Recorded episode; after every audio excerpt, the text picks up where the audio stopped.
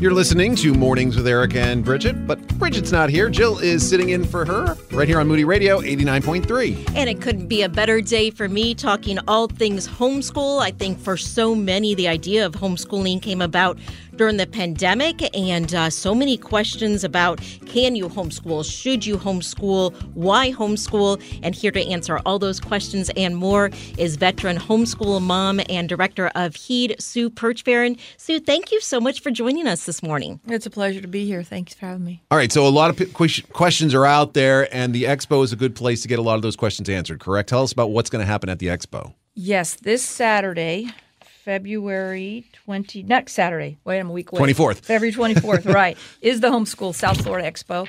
And it is down in Deerfield Beach off 10th Street at the Florida Bible College and Theological Seminary. Mm-hmm. Beautiful, beautiful building where the Creation Science Museum is mm-hmm. also. And they will start at 10 o'clock to 4.30. They have about 20 speakers, dozens of vendors. Some of your favorite speakers, Coach Rick will be talking about uh, the heart, encouraging the heart of a child. I'll be talking about navigating through the high school years and the benefits of homeschooling, examining a little bit of the history up to the recent legislation, which is really what everybody's kind of interested in what's going on in Tallahassee last year and how is that uh, being changed. There's a House Bill 1043 out there right now that will change some of that, some for the good, some maybe maybe not. We're, we're still working. Uh, our lobbyists, the Home Education Foundation, is working on that work. But the speakers are, are going to be um, great encouragement. Tom DeRosa from the Creation Science Museum will be talking about all things fossils. There'll be speakers on homeschooling uh, with special needs, juggling your homeschooling and working as a parent, mm. uh, Spanish speaker, Portuguese speaker. They'll have it all. Uh, lunch, I think it's a $15 admission. Children under uh, students 17 and under, I think, are free. There's also a, a Friday night event too with uh, Tom DeRosa is doing that, correct? Yes, and a scientist from Kennedy Space Center is going to be talking about the new Webb Space Telescope, and it'll be pretty exciting. And I think that's a free event on on Friday night. Right. Well, it just looks like it's going to be an incredible time for those who currently homeschool. And maybe uh, for that person, uh, Sue, could you talk to that person who is at this point saying, you know, as I'm looking at my children, uh, either the fact that they're in school all day and I feel like I have no time with them, or maybe the things that they're learning in school are not the things that are important to our family raising children in Christ. Talk to that person that says, I don't even know if I could homeschool. Well, that's a lot of persons. Mm-hmm. That is everybody. uh, I think even when I started, that was the first thing. Am, am I going to be able to do this? Will I mess them up? But the, the truth of our culture right now is the average family spends about 36 minutes a day with their child. Wow. And uh, I read a quote recently that said, if you send them to Rome to learn, they will come back as Romans. Mm. And I think we're seeing that with a lot of our children. Um, the the um, homeschooling is exploding for just that reason. When parents realize that 75% of the time you're going to spend with your child is over by the time they turn 12, and 90% of the time you're going to spend with your kids is over by the time they turn 18. So we have a small window of influence, mm. and it just depends on who we want discipling our children because that's what education is. Whoever educates them disciples them. Yeah. And that's that's a scary thing in our culture today and, and we don't do it out of fear but I, I believe it was what God called us to do mm-hmm. as as parents. So for me, uh, having been there back in the, the 90s when there were, well, even in the 80s, there were 200,000 homeschoolers. Right. When I jumped in in the 90s, there were about 850, and today there's over five million. Wow. So it has exploded. We are we are definitely a force, and the schools are taking notice of it, and mm-hmm. and and actually wanting to know the secret to our success. Yeah. Well, and that that force that you talked about is uh, making changes. I mean, it's it's it's it's impressive because it, it's causing our kids to learn, or it's helping our kids maybe to learn in different ways. And that's I, I think the problem that we've had maybe as a society is we've thought everybody has to learn the exact same way, and it's caused um, it's caused the ed- education system almost to be too cookie cutter for a lot of kids, and so we start losing kids in that process. Homeschooling allows the the parent to say, "This is where my kid finds his strength and his." Uh, almost a person, and he can bloom and blossom and expand um, his wherever he wants to go through homeschooling. It allows the kid to really explore what they like to explore. You're, you're absolutely right. When when the education system was set up, uh, John Rockefeller, the wealthiest man in the world at the time, said um, this quote is attributed to him: "I want a nation of workers, not a nation of thinkers." And that was the industrial age. Then we went through the information age, and now we're in the creative creativity age, age of creativity. It's completely different. Right. So we're still educating industrial workers. So we aren't individualizing it. We aren't teaching them to be thinkers. And the the businesses and the industry of the future is now reaching back saying, give us workers. Mm. So we as homeschoolers get to know our child because no one knows our child better than the parent. And we get to design education for them, for their giftings, for their abilities, and for their interests. Right. And so when you match that up, it can't be cookie cutter. Mm. We mm-hmm. can't sit them. And, and I think that the idea that we think everyone could learn in the same way is, is, is a bit barbaric. Right. You know, it, it's so to, to know that child. I actually was uh, in a call with some um, a gentleman from the Northeast, and he's working on revamping the entire education for one of the states in the Northeast. And what he's asking me is, how do you personalize it? And I said, the way I can personalize it is, I've got two parents, usually, at least one committed to that child who knows that child and who can direct it. It's a whole lot different when you're doing the masses. And for the amount of um, of kiddos, all their different uh, different personalities. You in your home raise a nurse and a CPA and a lawyer and a doctor, and you were able to see those things early on. Uh, our uh, kiddos raised in our homeschool didn't quite go into those fields, but we saw automatically the dramatic flair and uh, a kid that loves horses and uh, another one that was just all things fitness and just being able to direct them. I'm amazed at the amount of kids uh, that get done with high school and are like, I have no idea what I'm going to do, instead of just naturally raising them in the way that God created them. That really is one of the distinctives, isn't it? It is, and I think uh, one of the things they're working on for the future is when the kids graduate high school, they they're certified in something. Mm-hmm. They they have studied something that's of interest to them, so they have a marketable skill. It's just not automatic college. And you're, you're right. When the, my favorite picture, one of the, my favorite pictures of our kids is that we were at a farm in Pennsylvania and watching a calf be born, and my husband was in there with the farmer pulling the calf out.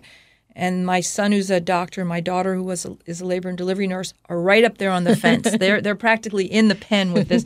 And if the picture captures the other two as far back against the barn wall with their hands folded and just a look of disgust.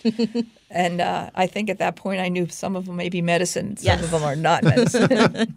I've I've lived that experience. Yes, I have. I walked away at the county fair once. Anyway, the the one question people have though is how can I afford this? Um, it, homeschooling is it is a commitment to many things, and one is financially. It's a commitment financially. Um, how do I do that? And the state has stepped in and said, okay, here's some assistance. Maybe tell tell us about this law that came about that is um, helping some, but um, there's still concerns out there. I think. There are. Um, last year it was House Bill number one. This year it's uh, the the law addressing it is uh, 1043, House Bill 1043, making some changes. And at that point, they said we're going to give money to homeschoolers whether they want it or not. so what the Home Education Foundation, our lobbyists, did was say, well, let's not pour it into the homeschool law. Let's make a new category of parents personalizing the education, personalized education plan. So that's what they did. So families had the idea, had the option to opt into, I want to be in the personalized education plan, use that money for my children's education, or stay under the homeschool law and say, you know, I'm just going to homeschool as usual. And uh, 20,000 families took advantage of that. There's 6,000 on the waiting list. Next year, the available scholarships will be 60,000. So it really will be everybody probably that's interested. And that was $8,000 per student to be used almost like a health savings account. If you if you, you get reimbursed for it, they do have a shopping area where you can buy direct. But it allows families to do the ballet lessons and the drama lessons and, and hire a math tutor and all of the pay for the curriculum and field trips. And so it it has not rolled out very smoothly. uh, the organization that is overseeing it, um, I think, is working really hard. But they not only got 20,000 homeschoolers, they got 400,000 private schoolers because there was also a private school sol- scholarship uh, that went out at the same time. So everyone whose student was in a private school also got a, got a scholarship money, got scholarship money. So that was quite overwhelming. Yeah. And there are people were not, in my opinion, really ready for that. And we have a lot of families who are waiting for reimbursements. Um, more more that case than have been paid. So that is unfortunate. They are promising us, and they I, I do know they are working really hard. Uh, one of the men at Step Up is is really committed to hearing from us and and, and improving it. So assu- assuming that that turns around and the reimbursements turn around quicker, I think it could be a really good thing for families. If down the road uh, they start demanding the government, you know, in Tallahassee changes, or they start saying, "Well, we want you to do this curriculum," or you have. As soon as they put any strings attached to the money, the beauty is parents can then say, "Okay, I'm opting out of the PEP program, which is a scholarship program for homeschoolers, and I'm going to just be a go back to being a homeschooler under the county." We have that option, which is really the brilliance of the Home Education Foundation and and um, our state organization FPEA has been involved, and uh, HSLDA had some some hand in that. So um, I, I credit it to Brenda because she's there. She's been there 30 years, and she's just an incredible forward thinker.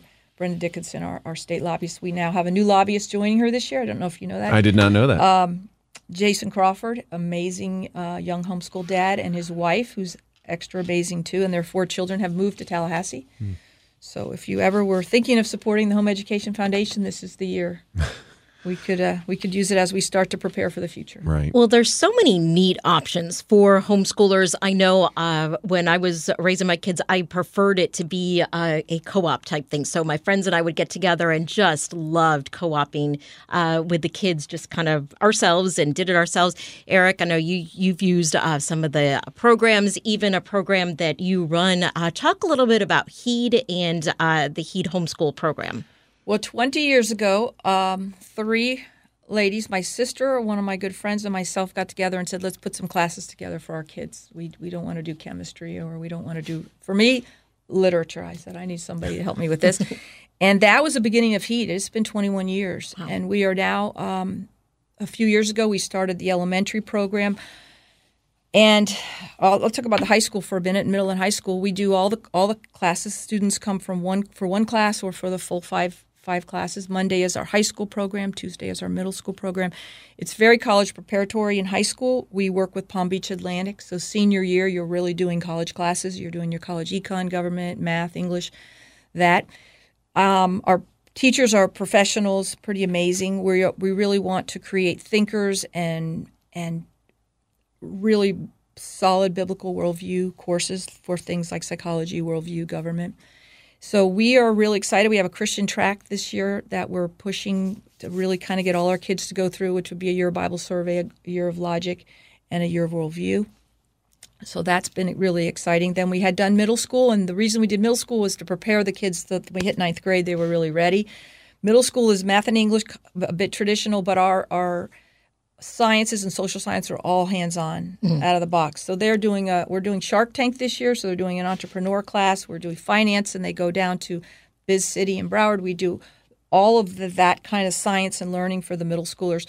But my favorite is our elementary program. It's called Adventures, and it is it is it is about profound learning where everybody achieves success and learning becomes fun, which turns into motivation. Mm-hmm. And when we can get young kids, and I have kids that have come in there that would not go to school, that were dealing with anxiety, that were so shy, and you get them excited about learning and having fun through all the senses creativity, collaboration, cooperation, choice, movement, singing, all all of that comes together and you see them start to love learning and you see the motivation go through the mm-hmm. roof and we no longer have this bell curve where the low students and then the average students you know are the are the height of the bell curve and then the highest students are at the end.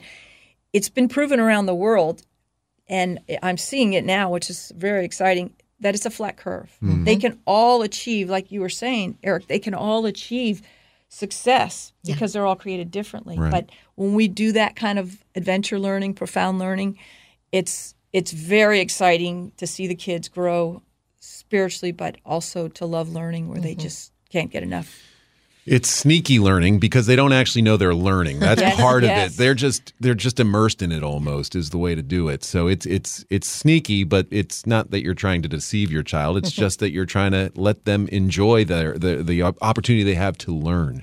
So, uh, Sue, thank you for coming in and helping us. If somebody wants to find out about what we were talking about the the uh, bills and things like that, where do they go to find out how they sign up for things like that?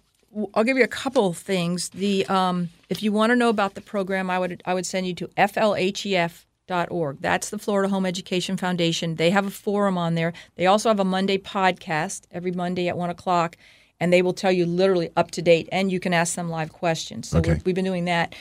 And our Heat Open House is coming up. We're really excited. It's Monday the 26th at 6 o'clock. I'll be talking about the adventure program, the brain science behind, behind why we're learning, because there's so much science behind it. And that'll be 6 o'clock. You'll get to meet some of the teachers. Then at 7.15, we'll be talking about the middle school and high school program. So that's open to everybody if you just want to come.